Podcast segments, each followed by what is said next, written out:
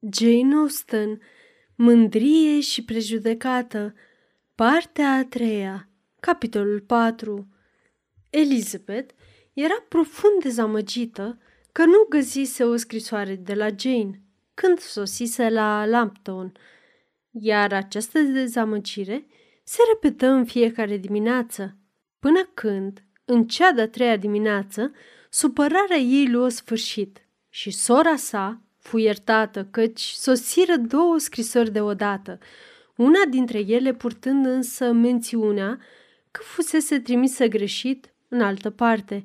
Pe Elizabeth nu miră acest lucru, căci Jane scrisese eronat adresa.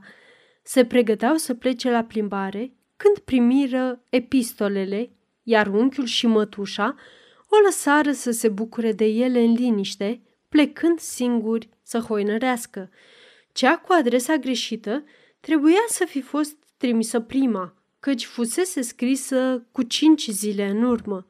Începutul relată despre micile petreceri și vizitele lor, cu noutăți, în măsura în care locul le putea aduce. Dar a doua jumătate, care fusese scrisă a doua zi, cu o evidentă grabă, dădea informații mai importante. Suna după cum urmează. De când am scris cele mai de sus, draga mea Lizzie, s-a întâmplat ceva extrem de neașteptat și de serios, dar mi-e teamă să nu te neliniștești. Fi sigură că noi suntem cu toții bine. Ce am să-ți spun are legătură cu biata Lydia. Un curier din partea colonelului Forster a susit ieri seară, pe la 12, chiar când ne pregăteam să mergem la culcare, pentru a ne informa că Lydia a plecat în Scoția cu unul dintre ofițeri, ca să-ți spun adevărul cu Wickham. Imaginează-ți uimirea noastră. Lui Kitty, totuși, nu i s-a părut cu totul neașteptat. Îmi pare foarte, foarte rău. O căsătorie atât de imprudentă de ambele părți, dar îndrăznesc să sper în ce mai bine și că firea sa a fost greșit înțeleasă. Îl pot crede cu ușurință indiscret și necugetat, dar acest pas, și trebuie să ne bucurăm de el, nu-l arată a avea un suflet rău. Alegerea sa este, în cele din urmă, dezinteresată, deoarece știe că tata nu-i poate da nimic. Sărmana mamă este foarte necăjită. Tata îndură mai bine. Ce mulțumite sunt că nu i-am relatat zvonurile urâte la adresa lui. Trebuie să le uităm și noi. Lipsesc de sâmbătă noaptea de pe la 12, după cum se presupune, dar nu au plecat decât ieri dimineață la 8. Curierul a fost trimis imediat. Draga mea Lizzie, ei trebuie să fi trecut la 10 mile de casa noastră. Colonelul Forster ne-a făcut să credem că îi putea aștepta să ajungă aici în curând. Lydia a lăsat câteva rânduri soției acestuia, spunându-i despre intenția lor. Trebuie să închei, deoarece nu pot lipsi prea mult de lângă sarmana mamă. Mi-e teamă că nu vei putea descifra, dar abia dacă știu și eu ce ți-am scris. Fără nicio clipă de reflectare și abia percepând ceea ce simțea, de îndată ce termină prima scrisoare, Elizabeth se repezi la cealaltă și, deschizând-o cu mai mare nerăbdare, citi. Până în clipa asta, dragă soră, trebuie să fi primit grăbita mea scrisoare. Aș vrea ca aceasta să fie mai clară, căci, deși nu sunt constrânsă de timp, mintea mea e atât de răvășită că nu pot garanta că voi fi coerentă. Dragă Lizzie, abia dacă știu ce ar fi trebuit să scriu, dar am vești proaste pentru tine, vești care nu pot fi amânate. Oricât de imprudent ar fi o căsătorie între domnul Wickham și sărmana noastră soră, cu toții căutăm să ne asigurăm că ea a avut loc, deoarece sunt temeri cum că ei nu ar fi plecat în Scoția. Colonelul Forster a scris ieri, plecând din Brighton al altăieri, la câteva ore după curierul său, deși scurta scrisoare a Lidiei către doamna Forster îi lăsa să creadă că ei se îndreptau către Gretna Green, lui Danny i-a scăpat o vorbă prin care își exprima teama că Wickham nu intenționase niciodată să meargă acolo sau mai ales să se însoare cu Lydia, vestea ajunsă la urechile colonelului Forster, care s-a alarmat și a plecat imediat din Brickton, intenționând să-i găsească. Le-a luat cu ușurință urma până la Clapham, dar nu și mai departe, căci, ajungând în acel loc, ei au închiriat o trăsură de piață, renunțând la cupeul care îi adusese de la Epson. Tot ce se știe de aici e că au fost văzuți continuându-și drumul către Londra. Nu știu ce să cred. După ce a încercat să afle orice informație venită din direcția Londrei, colonelul Forster a venit în Hertfordshire, continuând cu multă îngrijorare cercetările la toate barierele și hanurile din Barnet și Hatfield, dar fără succes, căci nimeni care să semene celor doi nu fusese văzut trecând pe acolo. Cu cea mai amabilă grijă, colonelul Forster a venit la Longbourn pentru a ne mărturisi temerile sale într-un mod care îi face cea mai mare cinste. Îmi pare sincer foarte rău pentru el și pentru doamna Forster, dar nimeni nu-i poate învinui de nimic. Supărarea noastră, dragă Lizzie, e foarte mare. Mama și tata se gândesc la ce e mai rău, dar nu cred că Wickham poate să fie chiar atât de ticălos. Poate că, din multe motive, ei consideră mai potrivit să se căsătorească în secret la oraș decât să-și continue planul inițial și chiar dacă el ar fi avut asemenea intenții față de o fată cu o poziție socială a Lidiei, ceea ce nu pare foarte probabil, pot eu oare să o consider pe ea atât de pierdută? Imposibil. Sunt necăjită să aflu că totuși colonelul Forster nu pare să creadă că ei se vor căsători. A dat din cap când i-am spus speranțele mele și a spus că Wickham nu e persoana în care să ai încredere. Mama se simte rău, cu adevărat, și stă numai în camera ei. Dacă ar putea să se stăpânească, ar fi mai bine, dar nu se prea întrevede asta. Cât despre tata, nu l-am văzut niciodată mai afectat. Biata Kitty e disperată pentru faptul că ne-a ascuns dragostea lor, dar de vreme ce era o chestiune de încredere, nu e de mirare. Mă bucur cu adevărat, dragă Lizzie, că ai fost scutită oarecum de scenele acestea chinuitoare, însă acum că primul șoc a trecut, să-ți spun oare că îmi doresc să te întorci? Nu sunt atât de egoistă totuși, încât să insist dacă e vreun inconvenient. La revedere! Iau din nou condeiul în mână pentru a face exact ce ți-am spus că nu voi face, dar împrejurările sunt de așa fel că nu mă pot opri să nu-ți cer cât se poate de serios să vii cât poți de repede. Îi cunosc foarte bine pe unchiul și mătușa, așa încât nu mi-e teamă să-ți cer să faci asta, deși am și mai multe să-i cer unchiului nostru. Mama va pleca imediat la Londra cu domnul colonel Forster pentru a încerca să o găsească. Ce are de gând să facă nu prea știu, dar supărarea nu-i va permite să ducă la bun sfârșit o hotărâre în modul cel mai bun și mai sigur, iar colonelul Forster e nevoit să fie din nou la Brinkton mâine seară. Într-o asemenea situație, sfatul și ajutorul unchiului ar fi cele mai potrivite lucruri din lume.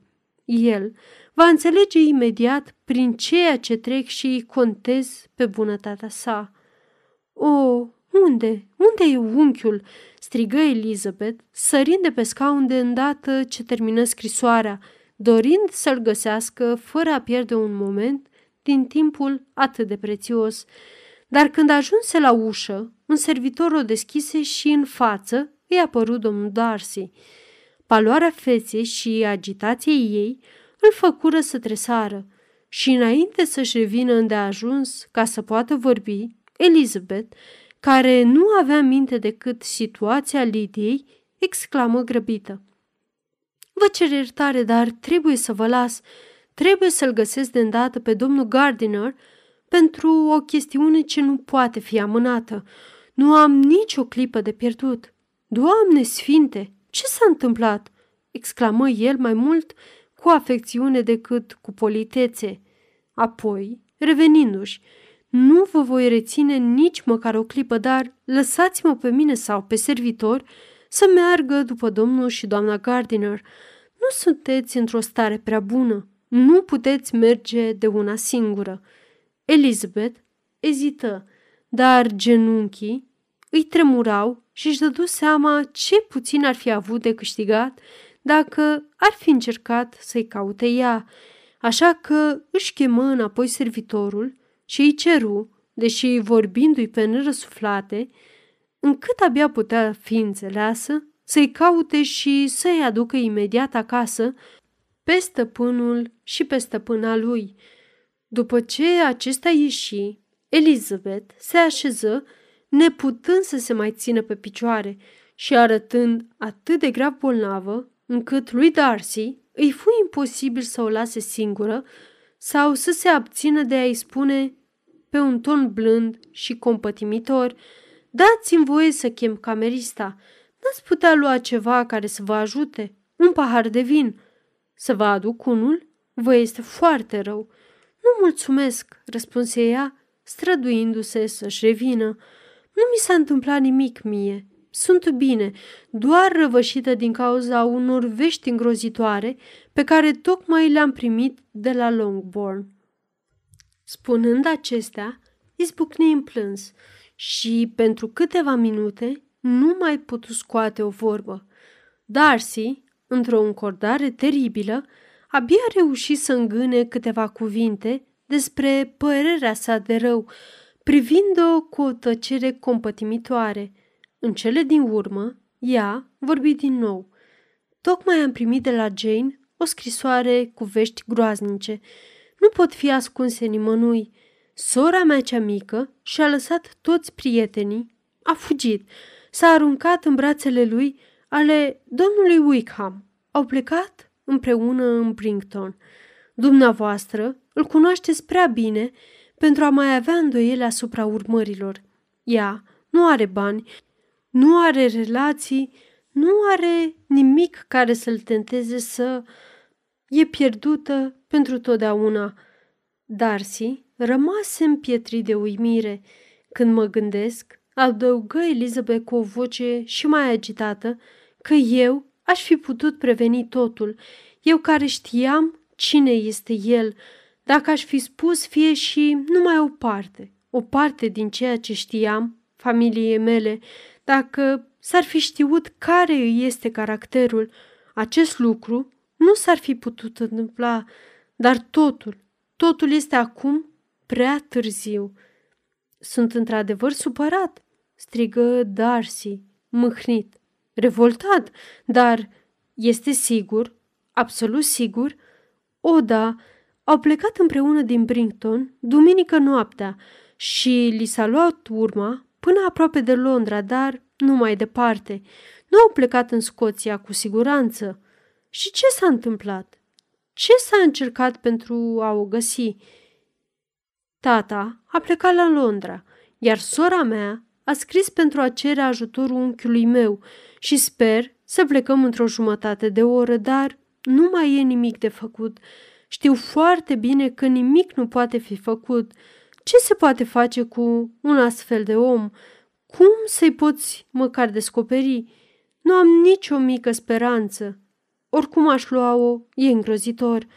Darcy dădu din cap în semn de încuvințare tăcută și doar ochii mei au fost deschiși în legătură cu adevăratul lui caracter. Oh, dacă aș fi știut ce trebuie, ce să îndrăznesc să fac, dar n-am știut. Mi-a fost teamă să nu fie prea mult. Teribilă, teribilă greșeală. Darcy nu-i răspunse. Abia părea că o aude și se plimba de colo-colo prin cameră, într-o profundă meditație, cu fruntea încrețită și cu un aer abătut. Elizabeth remarcă în curând acest lucru și îl înțelese imediat. Îi scădeau puterile. Totul trebuia să se prăbușească în fața dovezii unei asemenea rușini în familie, în fața unei asemenea certitudini a celei mai adânci dezonorare. Ea nu putea nici să se mire, nici să condamne, iar gândul că el se va învinge pe sine nu i-a aduse nicio consolare, iar durerii sale nicio alinare. Din potrivă, parcă era exact calculat pentru a o face să-și înțeleagă propriile dorințe și nici când nu simțise mai clar că l-ar fi putut iubi ca acum, când toată dragostea ei trebuia să fie zadarnică, dar preocupările personale, oricât de puternice, n-au putut-o stăpâni în întregime. Lidia, umilința, nenorocirile pe care aceasta le atrăgea asupra tuturor, înghițiră orice reflexie de sine. Își acoperi fața cu Batista. După o pauză de câteva minute, fure adusă la realitate de glasul domnului Darcy, care îi spuse pe un ton plin de compătimire, dar în același timp reținut. Mi-e teamă că doreați mai mult să rămâneți singură și nu am nicio scuză de a nu fi plecat, decât preocuparea mea sinceră, deși fără de folos, să dea cerul să pot spune sau face ceva care să vă aducă mângâiere într-o asemenea nenorocire, dar nu vă voi mai chinui cu speranțele mele zadarnice, care ar putea părea anume rostite pentru a primi mulțumiri din partea dumneavoastră. Această nefericită situație mă tem că o va împiedica pe sora mea de a avea plăcerea să vă vadă astăzi la Pemberley. O, da, fiți atât de bun încât să ne scuzați față de domnișoara Darcy. Spuneți că niște treburi urgente ne-au făcut să ne întoarcem imediat acasă. Ascundeți nefericitul adevăr, pe cât posibil. Știu că nu poate să dureze prea mult.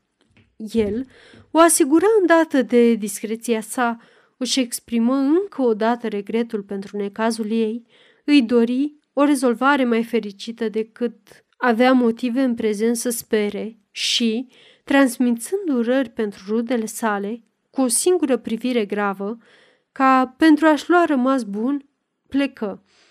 De îndată după aceea, Elizabeth simți cât de puțin probabil mai era ca ei să se mai revadă vreodată în acei termeni amiabili care însoțiseră cele câteva întâlniri ale lor în Derbyshire și, aruncând o scurtă privire retrospectivă asupra întregii perioade de când se cunoșteau, atât de plină de contradicții și schimbări, oftă la gândul absurdității sentimentelor care o îndemnau acum la continuarea acestei apropieri, de a cărei întrerupere s-ar fi bucurat în trecut. Dacă recunoștința și respectul pot fi temelii de nădejde pentru dragoste, atunci schimbarea sentimentului lui Elizabeth nu ar fi putut fi considerată nici de necrezut, nici condamnabilă. Dar dacă lucrurile stăteau altfel, dacă afecțiunea desprinsă din asemenea cauze este de neconceput sau nefirească prin comparație cu ceea ce adesea este descris ca răsărind chiar de la prima vedere a ființei iubite, chiar înainte ca ambii să-și fie adresat măcar două vorbe, atunci nimic nu poate fi spus în apărarea ei, exceptând faptul că încercase oarecum cea de-a doua metodă în ceea ce simțise față de Wickham, iar eșecul acestei metode o îndreptățea probabil să o încerce pe prima, mai puțin interesantă. Oricum ar fi fost, îl petrecu cu părere de rău, iar acest prim exemplu privind ceea ce infamia Lidiei ar putea produce, reflectând la acea întâmplare nenorocită, îi aduse încă un motiv în plus de întristare. Niciun moment, după ce citise a doua scrisoare a lui Jane, nu întrevăzuse vreo speranță privind intenția lui Wickham de a se însura cu Lydia. Nimeni, în afară de Jane, gândi ea, nu se putea amăgi cu gândul unor asemenea perspective. Surpriza era cel mai îndepărtat aspect în această situație.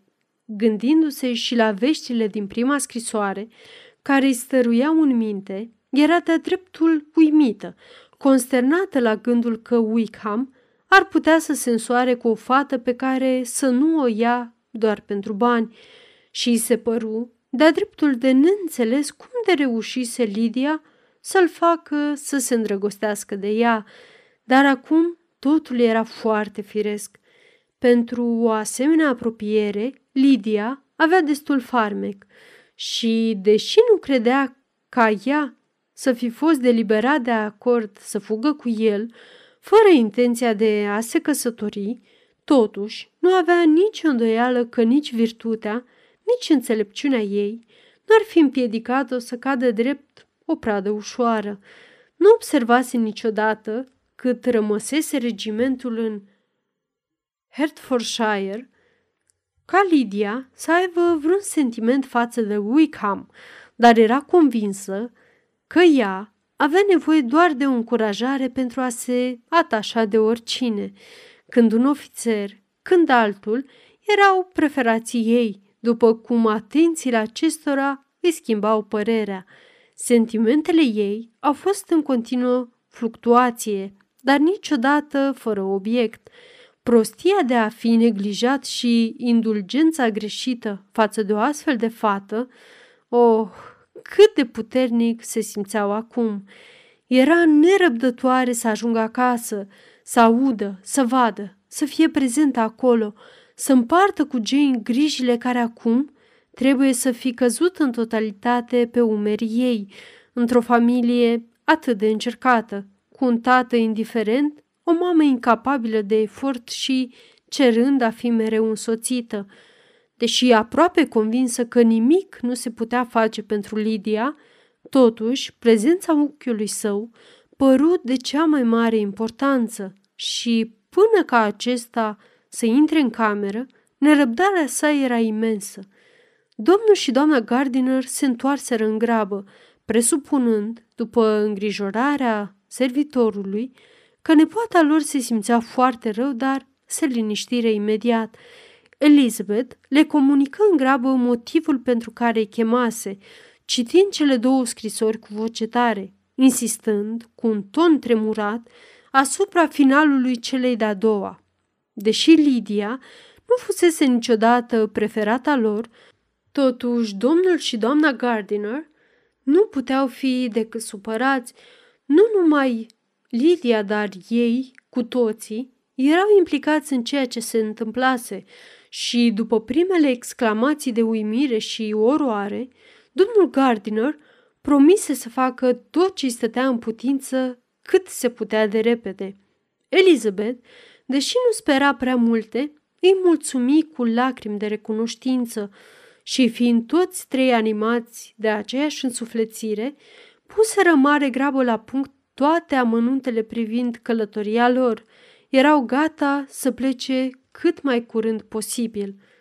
Dar cum rămâne cu Pamberley?" strigă doamna Gardiner.